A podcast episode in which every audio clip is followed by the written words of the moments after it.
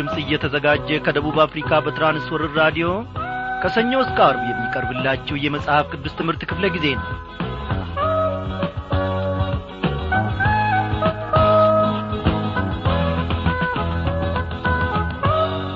ክቡራን አድማጮች እንደምን አመሻችሁ? ይህ በየምሽቱ እኔና እናንተ የምንገናኝበት ሰላምታም የምንለዋወጥበት ቋንቋችን ነው። አይደለም እንዴ?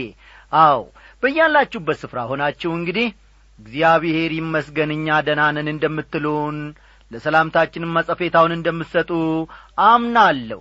እግዚአብሔር ይባርካችሁ። እግዚአብሔር ታላቅ ነው። ዛሬንም ነገንም ደግሞ እግዚአብሔር መቈጣጠር አይሳነውም። ሁሉም ቀን እያንዳንዷም ደቂቃና ሰከንድ በእርሱ ቁጥጥር ስር ናቸው። እኔና እናንተም በዐይኖቹ እይታ ፊት ስለሆን መስጋት መጨነቅ የለብንም። ያወጣ ይሄኛው ወረደ እያልን የምንጨነቅበትና የምንሰጋበት እየደመርንና እየቀነስን የምንጨነቅበት ምንም ምክንያት የለም። እግዚአብሔር አምላካችን ባለፉት ክፍለ ጊዜያት ከአንደኛ ጴጥሮስ ምዕራፍ አራት ከምዕራፍ ሦስት እንዲሁ ታላቅ ነገርን አስተምሮናል። መከራ ለእግዚአብሔር ፈቃድ መታዘዝን እንዴት እንደሚያመጣ ታላቅ ትምህርትን ጌታ መንፈስ ቅዱስ አስተምሮናል። ዛሬ እንግዲህ አብረን የምንመለከተው የምዕራፍ አምስትን ትምህርት ይሆናል ማለት ነው። እግዚአብሔር አምላካችንን እስቲ በዚህ ዝማሬ ከፍ ከፍ እያደረግን ወደ ዕለቱ ዝግጅታችን እንለፍ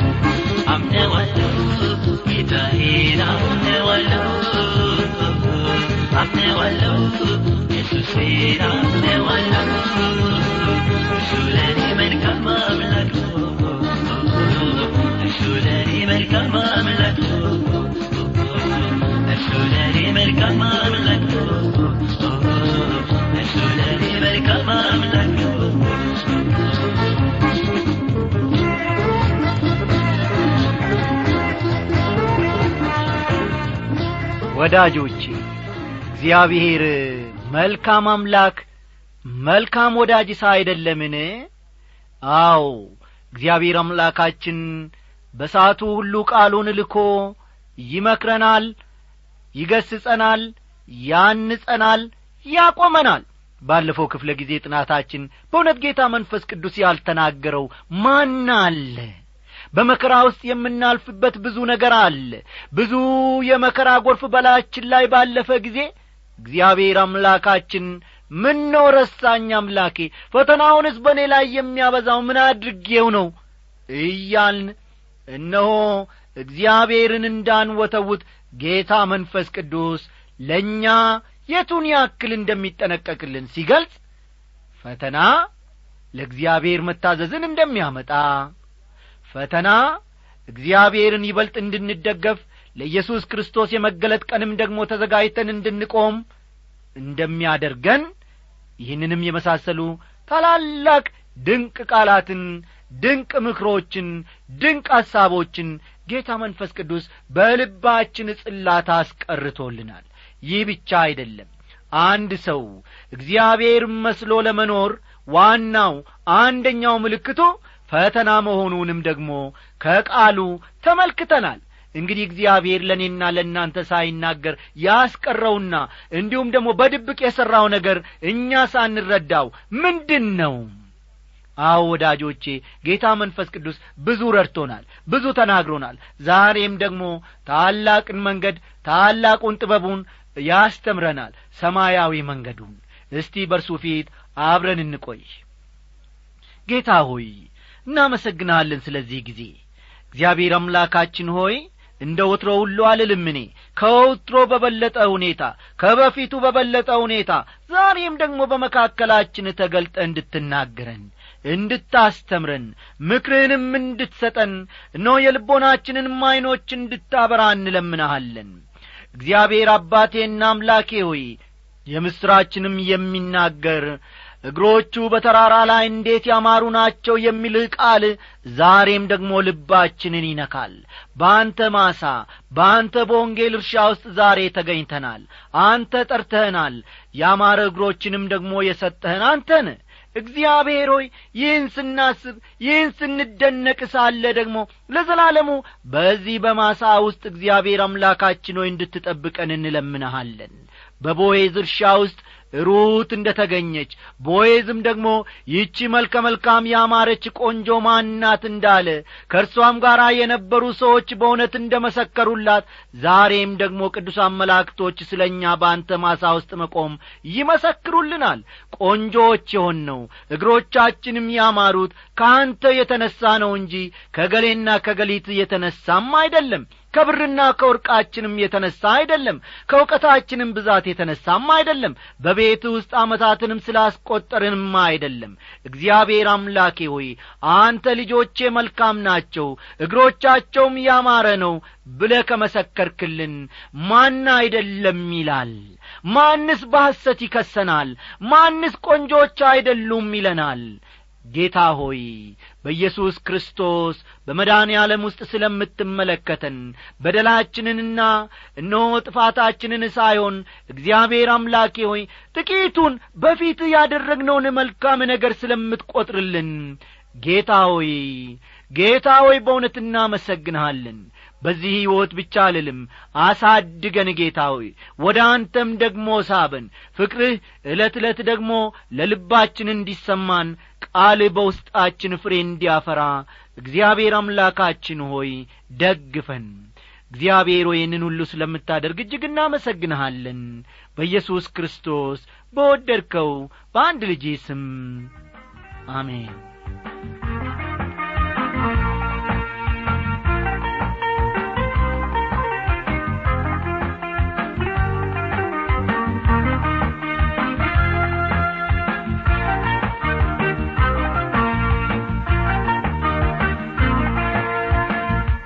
አድማጮቼ መከራ ለእግዚአብሔር ፈቃድ መታዘዝን እንደሚያመጣ ከአንደኛ ጴጥሮስ ምዕራፍ አራት ቀደም ባሉት ክፍለ ጊዜያት መመልከታችን የሚታወስ ነው።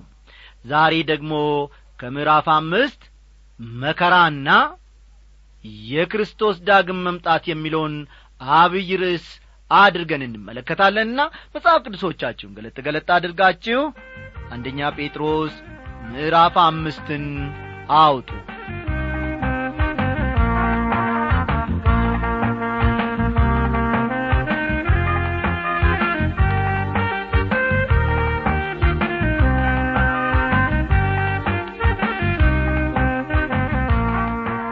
ወዳጆቼ ቀደም ብዬ እንደ ተናገርኩት የዚህ የአንደኛ ጴጥሮስ ምዕራፍ አምስት አብይ ርዕስ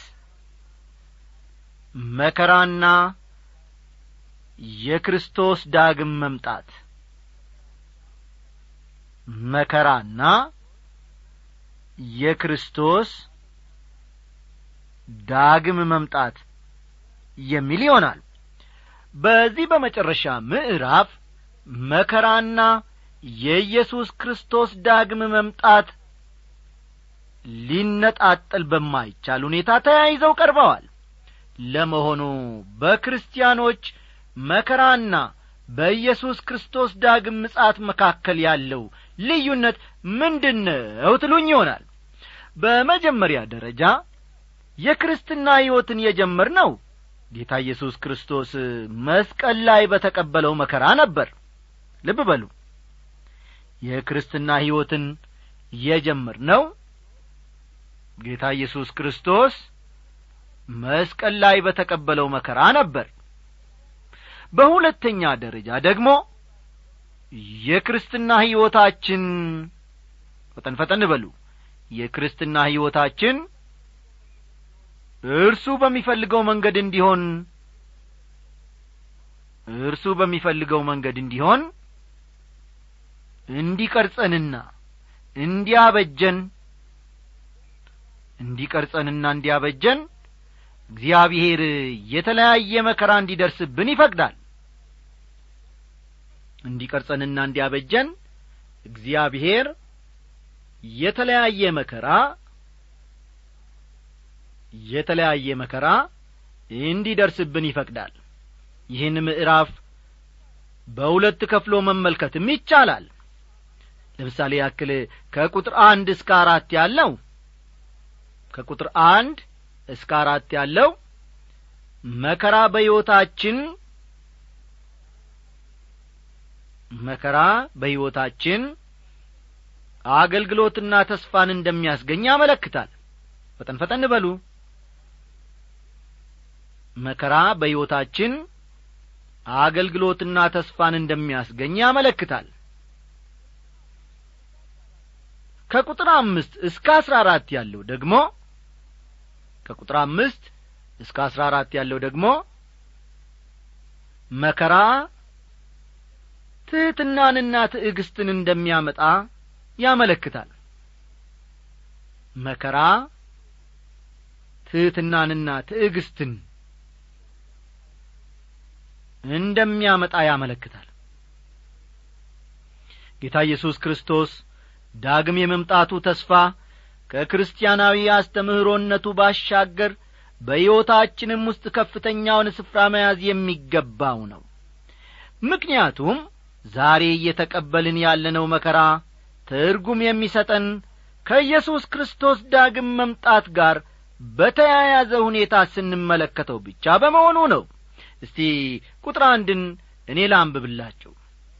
እንግዲህ እኔ ከእነርሱ ጋር ሽማግሌ የክርስቶስን መከራ ምስክር ደግሞም ሊገለጥ ካለው ክብር ተካፋየው ሆንኩ በመካከላቸው ያሉትን ሽማግሌዎች እመክራቸዋለሁ ይላል። ጴጥሮስ ስለ ራሱ ከተናገራቸው ነገሮች አንዱ የክርስቶስን መከራ ምስክር የሚል ነው። ተመልከቱ። ጴጥሮስ ስለ ራሱ ከገለጻቸው ወይም ከተናገራቸው ነገሮች አንዱ የትኛው ነው ማለት ነው የክርስቶስ መከራ ተካፋይ መሆኑን መግለጡ ነበር። እንደ ገና ደግሞ ሊገለጥ ካለው ክብር ተካፋይ የሆንኩ ይላል። ተመልከቱ እዚያው ላይ ሊገለጥ ካለው ክብር ተካፋይ የሆንኩ ሲል ይናገራል። ባለፈው ጊዜ ጴጥሮስ ይህን ክብር በዐይኖቹ አይቶ ነበር። በተለምዶ አጠራር ታቦር በሚባለው ተራራ ላይ የኢየሱስ ክርስቶስ ክብር ሲገለጥ ጴጥሮስ በስፍራው በመገኘት ተመልክቷል። ይሁን እንጂ ከዚህ እጅግ የሚበልጥ ክብር ወደ ፊት ይገለጣል። እንደ ሌሎች አማኞች ሁሉ እርሱም የዚያ ክብር ተካፋይ መሆኑን ነው ጴጥሮስ የሚጽፈው። ቁጥር ሁለት በእናንተ ዘንድ ያለውን የእግዚአብሔርን መንጋ ጠብቁ እንደ እግዚአብሔር ፈቃድ በውድ እንጂ በግድ ሳይሆን በበጎ ፈቃድ እንጂ መጥፎውን ረብ በመመኘት ሳይሆን ጐብኙት ይላል።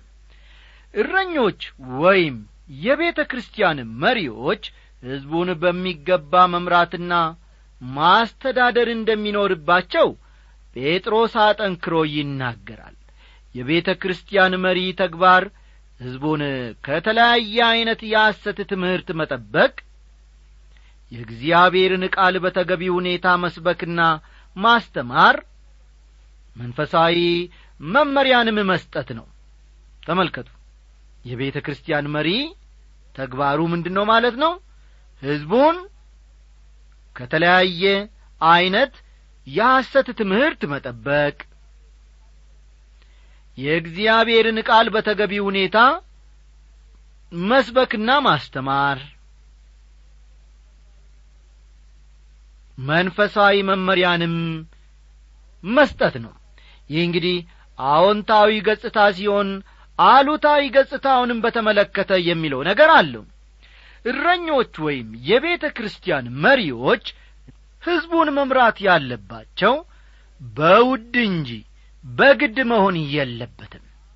የሚያደርጉትን ሁሉ አምነውበትና ፈቅደው እንጂ ተጽዕኖ ስላለባቸው ማድረግ የለባቸውም። በክርስቲያኖች ላይ ጫና የምናደርግ ከሆነ በማስገደድና ጥቅም ፍለጋም የምናስተዳድር ከሆነ እያገለገልን ያለነው እግዚአብሔርን ማለት አይቻልም። መጥፎውን ረብ በመመኘት ይላል። እንዲህ ሲል መጥፎውን ረብ በመመኘት የእግዚአብሔርን ሕዝብ መምራት የለብንም። አገልግሎትን እንደ መገልገያ ወይም መጠቀሚያ መውሰድ የለብንም ማለቱ ነው። የአንድ አገልጋይ እርካታ ጌታን በማገልገሉ ብቻ እንጂ ገና ለገና ይህን ወይም ያንን አገኛለሁ በሚል ጠማማ ዝንባሌ ሊሆን አይገባም። ቁጥር ሦስት ለመንጋው ምሳሌ ሁኑ እንጂ ማኅበሮቻችሁን በኀይል አትግዙ ይላል። አንድ መሪ ሕዝብን መምራት እንጂ ሕዝብን መንዳት የለበትም። ለሕዝቡ ምሳሌ እንጂ በተለያየ መልኩ ጫና የሚያሳድር መሆን የለበትም። በተለይ እኛ እግዚአብሔርን እናገለግላለን የምንል ሰዎች እኛ ራሳችን የማንኖረውን ሕይወት ከሌሎች የመጠበቅ ምንም መብት እንደሌለን ግልጽ ሊሆንልን ይገባል። በአገልግሎት ዘመኔ ሁሉ እኔ ራሴ የመስጠት ምሳሌ ሳልሆን ሌሎች ክርስቲያኖችን ገንዘባችሁን ለጌታ ሥራ ስጡ እንዳልል በጣም ጥንቃቄ አደርግ ነበር። ቁጥር አራት የእረኞችም አለቃ በሚገለጥበት ጊዜ የማያልፈውን የክብርን አክሊል ትቀበላላችሁ ይላል። አንድ እረኛ ወይም መጋቢ ከእርሱ በላይ ሌላ ባለ ሥልጣን መኖሩን በማሰብ የዕለት ተዕለት ሥራውን ማከናወን አለበት። እርሱ ራሱ ተጠያቂ መሆኑን በመገንዘብ ማለት በክፉ ሥራው እንደሚቀጣ በመልካም ሥራው ግን እንደሚመሰገንና እንደሚሸለም ላፍታ እንኳ መዘንጋት የለበትም። ጌታን ማገልገል ያለብን በዚህ ዝንባሌ መሆን አለበት ወዳጆቼ። እስቲ ደግሞ አለፍ ብለን ቁጥር አምስትና ስድስትን አንድ ላይ እንመለከታለን። መከራ ትሕትናንና ትዕግስትን ያስገኛል የሚል ይሆናል። ተመልከቱ። ቁጥር አምስትና ስድስት መከራ ትሕትናንና ትዕግስትን ያስገኛል የሚል ይሆናል። ጐበዞች ሆይ ለሽማግሌዎች ተገዙ።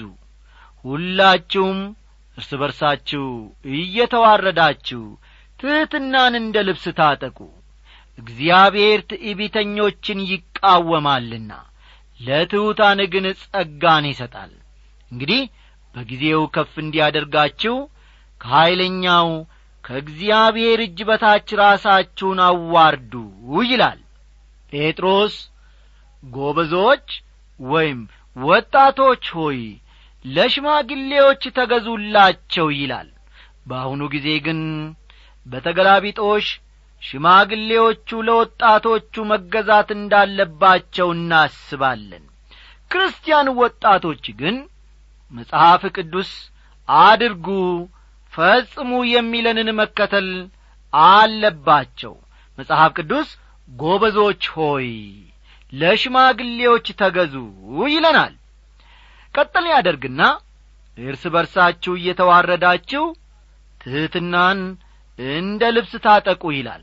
በሌላ አነጋገር አማኞች የራሳቸውን ጥቅም ወይም መንገድ ብቻ ቅድሚያ ካልተሰጠው የሚሉ መሆን የለባቸውም ትሕትናን እንደ ልብስ መታጠቅ አለብን።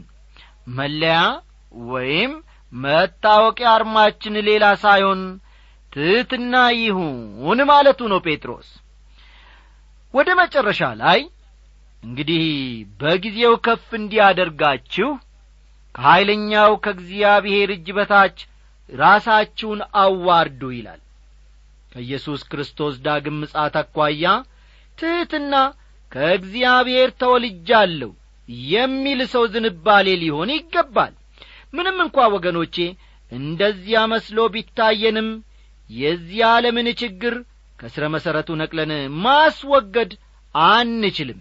የዚህ ዓለም ችግር ከስር መሠረቱ የሚነቀለውና ፍትሕ የሚሰፍነው ክርስቶስ መጥቶ መንግሥቱን ሲመሰርት ብቻ ነው። እግዚአብሔር ትዕቢተኞችን ይቃወማልና ለትሑታን ግን ጸጋን ይሰጣል ይላል። ትሕትናንና የእግዚአብሔር ጸጋን አስመልክቶ ጴጥሮስ ብዙ ነገሮችን ብሏል። በምንም ዐይነት መንገድ ትዕቢተኛ የእግዚአብሔር ጸጋን አያገኝም። የእግዚአብሔር ጸጋን የሚቀበሉት በትሕትና ወደ እርሱ የሚመጡ ብቻ ናቸው። ቁጥር ሰባት። እርሱ ስለ እናንተ ያስባልና የሚያስጨንቋችሁን ሁሉ በእርሱ ላይ ጣሉት ይላል። ስለ እናንተ ያስባልና ሲል የእናንተ ጉዳይ ጉዳዩ ነው። ስለዚህም በቸልታ አይመለከተውም ማለቱ ነው። ጌታ ኢየሱስ ክርስቶስ እናንተ ደካሞች ሸክማችሁ የከበደ ሁሉ ወደ እኔኑ እኔም አሳርፋችኋለሁ አለ። ወገኖቼ የኀጢአት ሸክማችሁን ይዛችሁ ወደ እርሱ አሁኑኑ እርሱም ያድናችኋል። ጳውሎስ ደግሞ ለፊልጵስዩስ ክርስቲያኖች ሲጽፍላቸው በአንዳች አትጨነቁ ብሎአቸዋል ቁጥር ስምንት በመጠን ኑሩ ንቁም። ባላጋራችሁ ዲያብሎስ የሚውጠውን ፈልጎ እንደሚያገሳ አንበሳ ይዞራልና ይላል። በአሁኑ ጊዜ ሰይጣን በትጋት ሥራውን እየሠራ ነው። እኛ ደግሞ እግዚአብሔር በሚሰጠን ጸጋ ልንቋቋመው ይገባል። ቁጥር ዘጠኝ በዓለም ያሉት ወንድሞቻችሁ ያን መከራ በሙሉ እንዲቀበሉ እያወቃችሁ በእምነት ጸንታችሁ ተቃወሙት ይላል። በእምነት ጸንታችሁ ተቃወሙት የሚለው ቃል ምሽግን ወይም የጦር ሰፈሩን ለጠላት ላለመልቀቅ ጠንክሮ የሚዋጋ ሰራዊትን ያመለክታል። ከክፍሉ እንደምንረዳው ሰይጣንን የመቃወሙ ጉዳይ ከሌሎች ክርስቲያኖች ጋር በመሆን እንጂ ብቻችንን የምናደርገው አለመሆኑ ግልጽ ሊሆንልን ይገባል። ለዚህም ነው በሬዲዮ አገልግሎቴ አንድ ችግር ሲገጥመኝ አድማጮቼ በሙሉ ስለዚያ ጉዳይ እንዲያውቁ የማደርገው። ጉዳዩ ያገባናል ይመለከተናልም የሚሉ ክርስቲያን ወንድሞቼና እህቶቼ ደግሞ ከጎኔ በመቆም በጸሎት ወደ እግዚአብሔር ያቀርቡታል። ቁጥር አስር በክርስቶስ ኢየሱስ ወደ ዘላለም ክብሩ የጠራችሁ የጸጋ ሁሉ አምላክ ለጥቂት ጊዜ መከራን ከተቀበላችሁ በኋላ ራሱ ፍጹማን ያደርጋችኋል ያጸናችሁማል ያበረታችሁማል ሲል ይናገራል። በክርስቶስ ኢየሱስ ወደ ዘላለም ክብሩ የጠራችሁ ሲል ከክርስቶስ ውጪ ምንም ክብር የለንም ማለቱ ነው። እንደሚታወቀው ጨረቃ የራሷ ብርሃን የላትም። የጨረቃ ብርሃኗ ከፀሐይ የተቀበለችው እንጂ የራሷ አይደለም። በተመሳሳይ ሁኔታም እኛ የተቀበልነው ክብር የክርስቶስ እንጂ የራሳችን አይደለም ማለቱ ነው። ቁጥር አሥራ አንድ ለእርሱ ክብርና ኀይል እስከ ዘላለም ድረስ ይሁን አሜን ሲል ይናገራል። ይህ የመልእክቱ ማጠቃለያ ቡራኬ ሲሆን ከዚሁ ለጠቅ በማድረግ በቁጥር አሥራ ሁለት ላይ እየመከርኳችሁና የምትቆሙባት ጸጋ እውነተኛ የእግዚአብሔር ጸጋ እንድትሆን እየመሰከርኩላችሁ። የታመነ ወንድም እንደሆነ በቈጠርኩት በስልዋኖስ እጅ በአጭሩ ጽፌላችኋለሁ ይላል። መልእክቱ የጴጥሮስ ቢሆንም መልእክቱን በመጻፍ የተባበረው ግን ስልዋኖስ የሚሉት ወንድም ነበር። ቁጥር አሥራ ሦስት ከእናንተ ጋር ተመርጣ በባቢሎን ያለች ቤተ ክርስቲያን ልጄም ማርቆስ ሰላምታ ያቀርቡላቸዋል ይላል። ምንም እንኳ አንዳንዶች ባቢሎን ሲል ሮምን ማለቱ ነው ቢሉም የሮም ምሳሌያዊ መጠሪያዋ ነው የሚል ግምት ቢያቀርቡም እዚህ ላይ ባቢሎን ሲል ትክክለኛዋ ባቢሎንን ማለቱ እንደሆነ እኔ አምናለሁ። ጴጥሮስ ነገሮችን በግልጽ የመናገር ልማድ ስላለው በምሳሌያዊ አገላለጻ አይጠቀምም። ልጄም ማርቆስ የሚለው የማርቆስ ወንጌል ጸሐፊ ማርቆስን ወይም ደግሞ ዮሐንስ ማርቆስ በመባል የሚታወቀውን ነው። ማርቆስ የጴጥሮስ የመንፈስ ልጁ እንጂ የሥጋ ልጁ አይደለም። አስተዋላችሁ? ማርቆስ የጴጥሮስ የመንፈስ ልጁ እንጂ የሥጋ ልጁ አይደለም ምንም እንኳ በአንድ ወቅት ጳውሎስ ለወንጌል ሥራ ማርቆስን ይዞ ለመሄድ ፈቃደኛ እንዳልነበር ቢታወቅም አሁን ግን ማርቆስ እውነተኛ አገልጋይነቱን አስመስክሯል። ቁጥር አሥራ አራትን ተመልክተን የዛሬውን ትምህርታችንን እናገባድዳለን። በፍቅር አሳሳም እርስ በርሳችሁ ሰላምታ ተሰጣጡ። በክርስቶስ ላላችሁ ለሁላችሁ ሰላም ይሁን አሜን ሲል መልእክቱን እዚህ ላይ ያገባድዳል። በአሁኑ ዘመን ከአንዳንድ ሁኔታዎች ማየት እንደሚቻለው እጅ ለእጅ መጨባበጥ የመሳሳምን ስፍራ እየተካ የመጣ ይመስላል። ያም ሆነ ይህ ዋናው ጉዳይ እርስ በርስ መዋደዱ እንጂ መሳሳም ወይም መጨባበጡ አይደለም። በመጨረሻም ጴጥሮስ በክርስቶስ ላላችሁ ለሁላችሁ ሰላም ይሁን በማለት ይደመድማል። እኛም ሰላም ለእናንተ ይሁን በማለት ትምህርታችንን እዚህ ላይ እንደመድማለን። ደናደሩ እኔ አንተን ሥራ ስሠራ